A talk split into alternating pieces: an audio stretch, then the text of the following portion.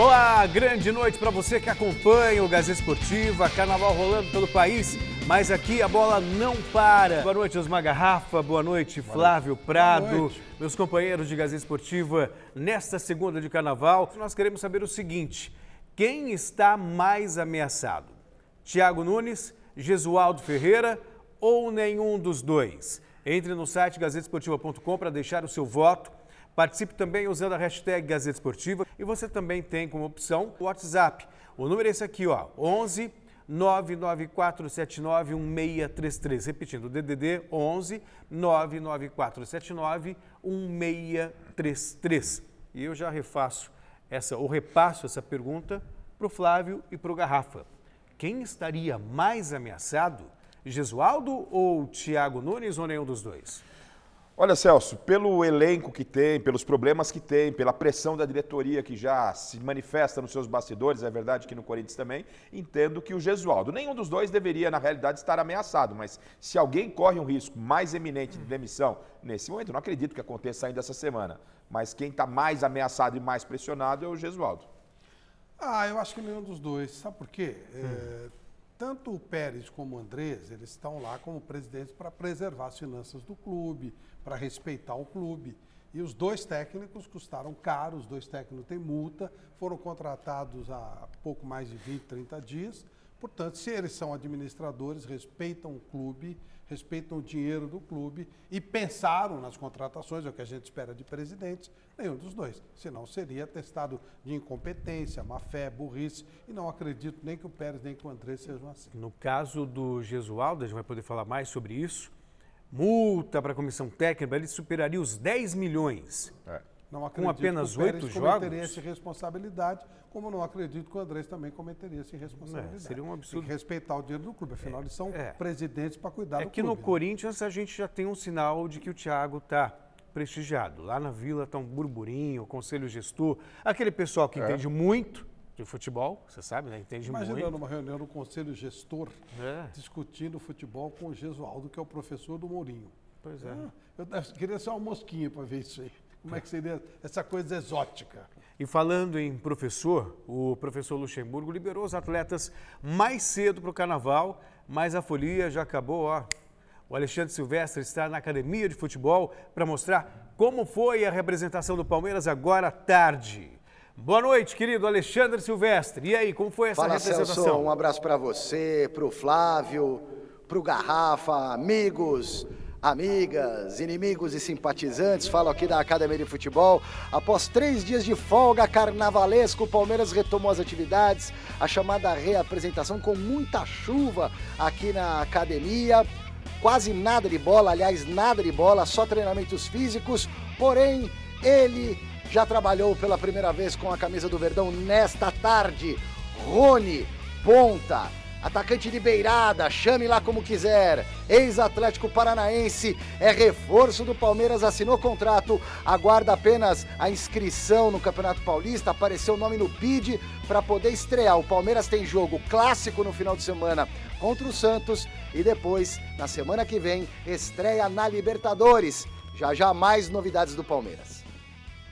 Tá certo, daqui a pouquinho a gente conta com você aqui no Gazeta Esportiva. Rony, uma boa para o Palmeiras? A gente dizia ontem, né, Flávio, lá no Mesa Redonda. Preço é uma coisa, jogador é outra. Foi assunto aqui na sexta-feira também, a gente falou.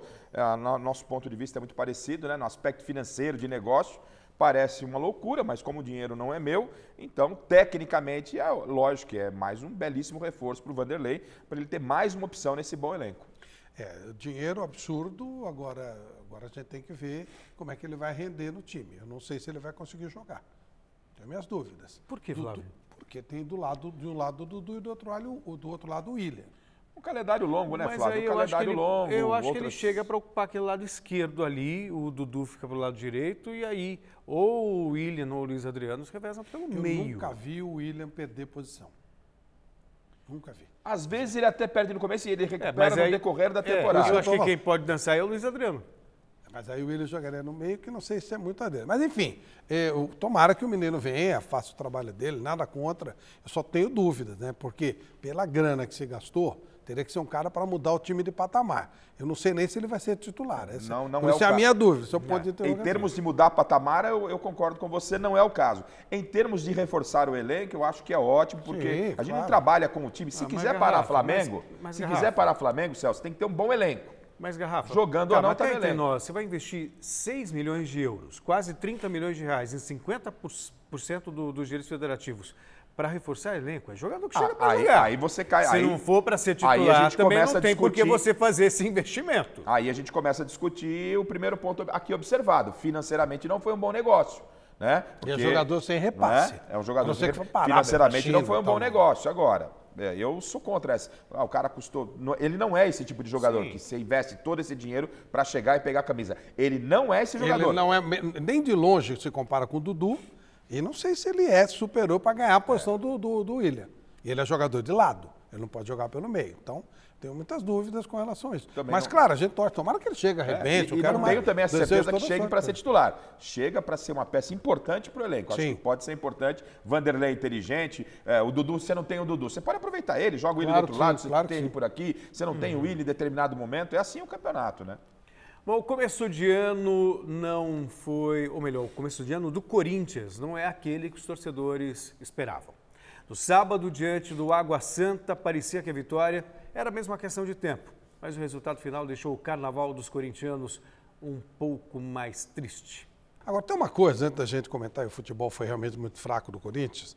O Corinthians foi prejudicado. A bola bateu no braço do Robinho e, portanto, tinha que parar a jogada, que é a nova regra. No ataque, bateu na mão, para. Acabou. Então, isso é indiscutível. O Corinthians foi prejudicado. O lance era o último lance do jogo. Então, de qualquer maneira, mesmo que tivesse empatado, seria muito pouco pelo que a gente espera do Corinthians. O primeiro tempo foi muito bom, foi tranquilo. Depois a coisa engrossou. Mas, realmente, dá para se esperar mais do Corinthians. Tem que dar uma ajeitada. O encaixe de peças é uma coisa muito difícil. E o Corinthians tem feito isso. Né? Ele começa bem o jogo, de repente, dá uma esfriada. O encaixe de peças não é fácil.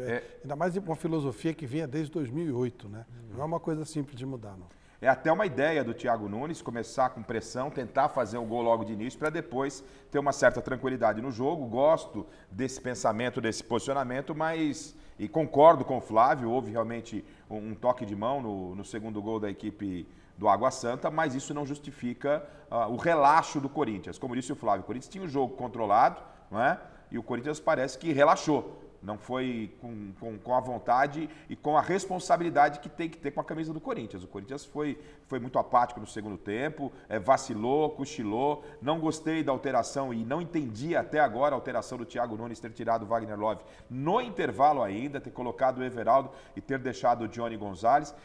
O Flávio diz que o ajuste de peças é difícil, é realmente difícil. E se você tem uma peça que está chegando... recém-chegado mesmo, o Johnny Gonzalez, você vai trabalhar com aquilo que você já tem há um bom tempo. Você tinha Pedrinho no banco, ele tira o Love e insiste com o Johnny para tentar fazer aquele lado esquerdo. Podia ter deixado o Everaldo por ali, o Wagner Love flutuando mais à frente com o Boselli. Então o Thiago Nunes errou, o elenco errou e cabe sim um corretivo. O começo do Corinthians é muito ruim, daqui a pouco a gente fala mais desse Corinthians que ontem eu dizia aqui, né? Corinthians, um espirro para se transformar numa pneumonia, não basta muito, parece que o espirro avançou um pouquinho, daqui a pouco a gente fala. A propósito, já teve conversa hoje do Andrés com o Thiago, a gente vai falar sobre isso mais pra frente, tem matéria do Corinthians hoje, mas me permita discordar de você, eu acho que ele não errou não. O Thiago, eu acho que ele tem uma convicção, um plano de jogo, e o plano de jogo dele tem dois pontas abertos. Então o Johnny Gonzalez chegou para fazer essa função, o Everaldo é a outra opção que ele tem. Então, eu acho que ele resolveu fazer o segundo tempo para colocar em prática aquilo que ele deseja. Não deu certo, é verdade. Mas o Wagner Love, para mim, ele briga de posição com o Boselli, não é para jogar pelos lados. Eventualmente, ele pode até usar esse esquema como usou contra o Guarani, que usava de gols. Eu gosto quando joga o Boselli com o Love, o Corinthians... se mostrou mais ofensivo. Mas acho que não é a ideia dele para... Mas a ideia dele não vem convencendo, porque o Corinthians não ganhou nenhuma partida fora de casa, aproveitamento não passa, daqui a pouco a gente vai falar, não passa os 40%, então tá na hora de repensar essa ideia, porque a ideia dele era muito bonita com o Atlético Paranaense. No Corinthians, com as peças que tem, nesse momento não tá funcionando. Você sabe que o Atlético também não costumava ganhar muito fora, não? Ganhava muito em casa. Fora, o retrospecto não era dos melhores, não. A gente vai falar do São Paulo agora? Vamos, que... Se o problema do São Paulo era a finalização, quer dizer, a finalização nunca foi, né? Era a finalização precisa, correta. A partida contra o Oeste pode ter sido um divisor de águas. A bola finalmente entrou em dia inspirado de Alexandre Pato. Retorno de Antony, Igor Gomes titular e goleada em Barueri. Contra o Oeste, o São Paulo deu uma resposta torcida pela falta de gols e Pato, enfim, encerrou o jejum de mais de 6 meses sem balançar as redes. Logo aos 3 minutos, o São Paulo abriu o placar com Daniel Alves. Aos 13 minutos, foi a vez do Oeste ameaçar com Bruno Paraíba, que aproveitou o rebote de Volpe para carimbar a trave. O domínio do São Paulo continuou e aos 36 minutos foi a vez de Igor Gomes bater no ângulo e assustar os rivais. E antes de as equipes irem para o intervalo, Igor Gomes ainda foi derrubado dentro da área, mas Rafael Claus não marcou o pênalti. No segundo tempo, o São Paulo só voltou a criar depois da entrada de Hernanes. Aos 18 minutos, o Profeta entrou. E aos 20, o São Paulo ampliou com o Pato, que aproveitou o rebote do chute de Igor Gomes para acabar com sua seca de gols. Pouco depois do gol de Pato, os donos da casa responderam com Bruno Paraíba novamente, que saiu cara a cara com o Volpe, mas chutou para fora. Se o Oeste não fez, melhor para Daniel Alves, que tabelou com o Pato e saiu frente a frente com o goleirão para marcar o terceiro do São Paulo no jogo. E a vitória se transformou em goleada já na reta final de partida, quando o Pato sofreu pênalti depois de uma bonita jogada individual. O próprio Pato foi para a cobrança e fechou os trabalhos. Oeste 0, São Paulo 4. O Pato ele é um cara que precisa ser apoiado, ele é um cara que tem... eu já falei algumas vezes aqui, né? Um dos primeiros trabalhos do Fernando Diniz, quando ele chegou no São Paulo, foi conversar com o Pato. Então, uma conversa muito séria. Eles tiveram uma empatia muito grande, eles se respeitam muito. O Pato porque é engraçado, a pessoa em casa está vendo e vai dizer... o cara que ele chega no destaque, como chegou o Pato e tanta gente... Vindo de uma origem muito humilde, o cara tem problemas, é uma dificuldade, é uma briga constante dele com ele mesmo. É engraçado isso, o cara pode dizer, caramba, ganhando tudo que ganha, não tem nada a ver uma coisa com outra. E o Fernando tentou colocar isso para o Pato uma série de vezes, ele acabou sempre acreditando naquilo que o Fernando falava, mas não saía, os gols estavam com dificuldade de sair, né? Então isso aí é aquela história do você acreditar um pouquinho mais, você precisa de uma forcinha a mais. Ele é um jogador que você... O Tite dá uma declaração hoje interessante sobre o Felipe Coutinho. Você tem que ser um gestor de pessoas, as pessoas são diferentes. Então nós três temos motivações de forma diferente. De repente o Celso precisa de um grito, o Garrafa de um abraço, o Flávio de uma conversa. As pessoas são diferentes, né? E o bom técnico é aquele que trabalha cada um. Consegue perceber isso, né? Exatamente, o Pato é esse caso, né?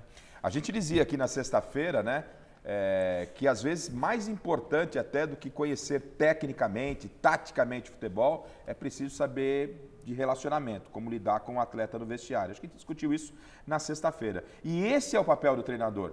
Isso, é claro, a gente não tem esse acesso hoje com as redes sociais, é um pouco mais tranquilo, a gente consegue chegar um pouco mais perto desse momento íntimo no vestiário, e esse é o papel sim do treinador, não é apenas lá o treinamento, corrigir fundamento, acertar a equipe taticamente, é você passar confiança ao atleta, é você saber aonde o atleta está necessitando de um apoio maior, e aí vem isso que o Flávio falou, às vezes é com aspereza, às vezes é com carinho, às vezes é com uma conversa, é por aí, o Diniz está coberto de razão e o Pato, obviamente, ele fica mais leve. E assim como o São Paulo ficou mais leve com essa vitória, Celso, sim, independentemente de ser Oeste, o São Paulo fez a lição de casa. Eu tenho dito sempre, o São Paulo precisa ganhar até para o ímpar. De 2012 para cá não ganha nenhum título, o São Paulo tem que ganhar tudo que disputa. Há uma cobrança e uma ansiedade muito grande em relação à conquista, a vitórias. E o Fernando falou aqui no Mesa, né, que ele sabia que o trabalho estava sendo bem feito, estava sendo muito respaldado pela direção, mas ele tinha plena consciência. Se não saísse os resultados, não tinha jeito, né? E felizmente estão saindo. Eu acho que é um trabalho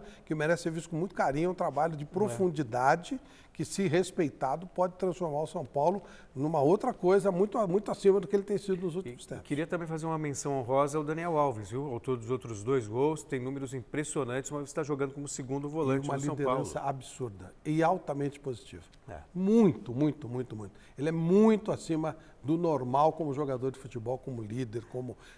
Tem esse esse documentário da seleção brasileira, que está sendo mostrado aí, mostra quem é o Daniel Alves como pessoa, como líder e tal. É um cara que faz uma diferença impressionante. Eu disse desde a contratação do Daniel Alves que ele poderia agregar muito em termos de vestiário, né? Além da sua qualidade técnica. E quando da chegada dele, essa história dele jogar ali na posição de meia, o cabeça pensante do time, muita gente discutiu e muita gente entende, eu entendo também, que ali não era o lugar dele.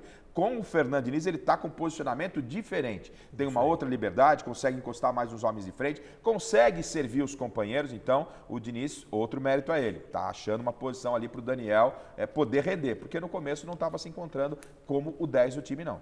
Na Europa, o fim de semana foi de reviravolta na liderança do Campeonato Espanhol. E para variar, com o show, claro, dele, Lionel Messi. Na Espanha, a disputa pelo título teve mudança na liderança. O Barça recebeu o Eibar e, comandado pelo argentino Lionel Messi, o time catalão não deu chance ao visitante. Com mais uma grande atuação, o atacante marcou 4 vezes. O brasileiro Arthur fechou a goleada. Barcelona 5, Eibar 0. O Real Madrid entrou em campo logo depois, podendo reassumir o topo do campeonato, mas não foi isso que aconteceu não, viu? A equipe enfrentou o Levante fora de casa e foram os mandantes que levaram a melhor. Morales marcou o único gol da partida. No campeonato inglês, o Manchester City enfrentou o Leicester. Gabriel Jesus entrou no segundo tempo e decidiu a parada, 1-0. Já na Itália teve Cristiano Ronaldo. O gajo português jogou a 10ª partida da carreira e ajudou a Juventus a conquistar mais uma vitória. Ao abrir o placar, o craque atingiu mais um recorde. Foi o 11º jogo seguido marcando gols. Ainda rolaram mais outros 2 gols na partida. Final, 2-1 para a Juve. E na França, 2 brasileiros foram os destaques da vitória de 4-3 do PSG, tanto pelo lado positivo quanto negativo. Marquinhos fez 2 gols. Em contrapartida, o Neymar, que já tinha levado um amarelo por reclamação, fez falta dura e acabou expulso. Vitória do PSG para cima do Bordeaux. Vamos ao giro de notícias. Pode rodar a vinheta. E nós começamos com informações preocupantes vindas da Europa. O surto de coronavírus chegou à Itália e as autoridades locais estudam a possibilidade de alguns jogos da Série A do Campeonato Italiano e da Liga Europa acontecerem com portões fechados nas regiões onde há registros da doença, principalmente no norte do país. Já a segunda divisão do futebol e a Liga Italiana de Vôlei optaram por suspender todos os jogos, pelo menos até a primeira semana de março. Olha o coronavírus na Itália, gente. Ele estava na China, já chegou na Itália, né? Mais de 200 casos. Problema seríssimo, já com 2 mortes confirmadas, é coisa complicada mesmo. Pois é. Ainda na Europa, chega a informação de que o lateral brasileiro Marcelo, do Real Madrid, será julgado na Espanha por crime de trânsito. No último dia 19 de dezembro, Marcelo foi parado pela polícia perto do CT do Clube Merengue por dirigir a 134 km por hora, enquanto o limite era de 120. Mas só tem um detalhe: o jogador já estava com a carteira de motorista cassada por excesso de multas e não poderia dirigir no país. O jogador compareceu hoje a um tribunal na cidade de Alcobendas, na região metropolitana da capital espanhola, onde assumiu as infrações e agora aguarda a data da audiência. Poxa vida, não pode, tá sem carta. Pega o carro e ainda ultrapassa o limite de velocidade? Brasileiro, né? Só um detalhezinho, vamos em frente, depois a gente confirma. Tá. E a falta de apoio ao esporte no Brasil leva a situações inusitadas, como a de Ingrid Oliveira, atleta que vai representar o país nos Jogos Olímpicos de Tóquio nos saltos ornamentais. A atleta de 23 anos decidiu trabalhar como ambulante no Carnaval Carioca para levantar recursos visando uma viagem aos Estados Unidos para visitar a irmã. É curioso, né? Porque depois ganha a medalha de ouro lá. Aí autoridades querem receber, dá tapinha nas costas. Eu queria acrescentar que o Thiago Silva teve uma lesão e está fora do jogo contra o Dortmund. Mais um. Já são 4 jogadores fora da decisão. O cara que ia marcar o Haaland já não será o Thiago Silva. Pois é, que situação, né? Vamos lá, notícias fresquinhas diretamente da nossa central de esportes com as últimas informações do site gazetaesportiva.com. Boa noite, Marcelo Baceggio.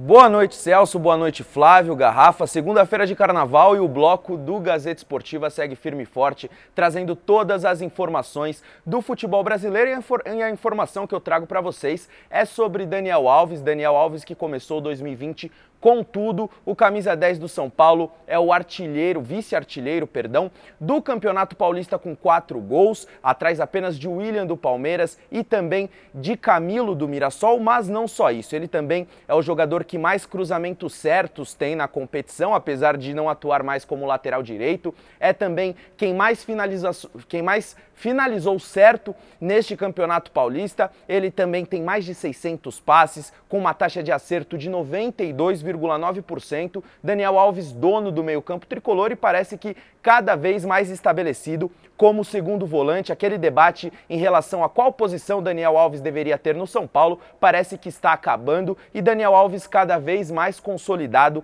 como segundo volante do técnico Fernando Diniz. Fernando Diniz que elogiou bastante Daniel Alves após a goleada por 4-0 sobre o Oeste e ressaltou a importância dele não só dentro de campo, como os números mostram, mas também fora dele. Se você quiser saber um pouco mais detalhadamente de todos esses números, de todas essas estatísticas do Campeonato Paulista que Daniel Alves lidere, acesse o site gazetesportiva.com, lá no canal do São Paulo, que a matéria está bem legal, tem números bastante interessantes e também a opinião do técnico Fernando Diniz sobre esse ótimo início de temporada do Daniel Alves no tricolor, tá certo, amigos? E aí, Daniel Alves deve mesmo continuar jogando como segundo volante lá no São Paulo? Devolvo para vocês aí no estúdio, grande abraço! Outro abraço para você, Marcelo Bassedi, com as informações diretamente da redação. E aí é um mérito também do Fernando Diniz, que encontrou o melhor lugar para o Daniel Alves. Só muito cuidado, porque nem tanto ao mar, nem tanto à terra, né? O São Paulo, semana passada, estava numa draga danada. Aí ganha do Oeste de 4 e logo. É a cultura do resultado. Mas é isso que eu tô falando. O futebol que o São Paulo apresentou foi o mesmo dos últimos jogos. É isso que eu tô falando. Não, foi diferente porque acabou concluindo os gols. Tem que tomar muito cuidado. Vamos deixar o barco fluir um pouquinho mais, né? E nós voltamos agora a fazer contato com a Academia de Futebol, de onde Alexandre Silvestre traz um noticiário completo do Palmeiras nesta segundona de carnaval. Fala aí, Silvestre, que temos mais do Palmeiras.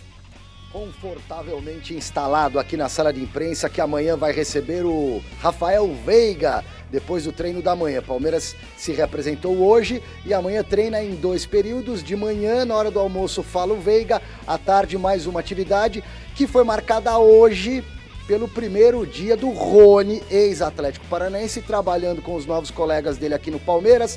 Contrato assinado até dezembro de 2014, ele tem 24 anos, é ponta, joga na beirada.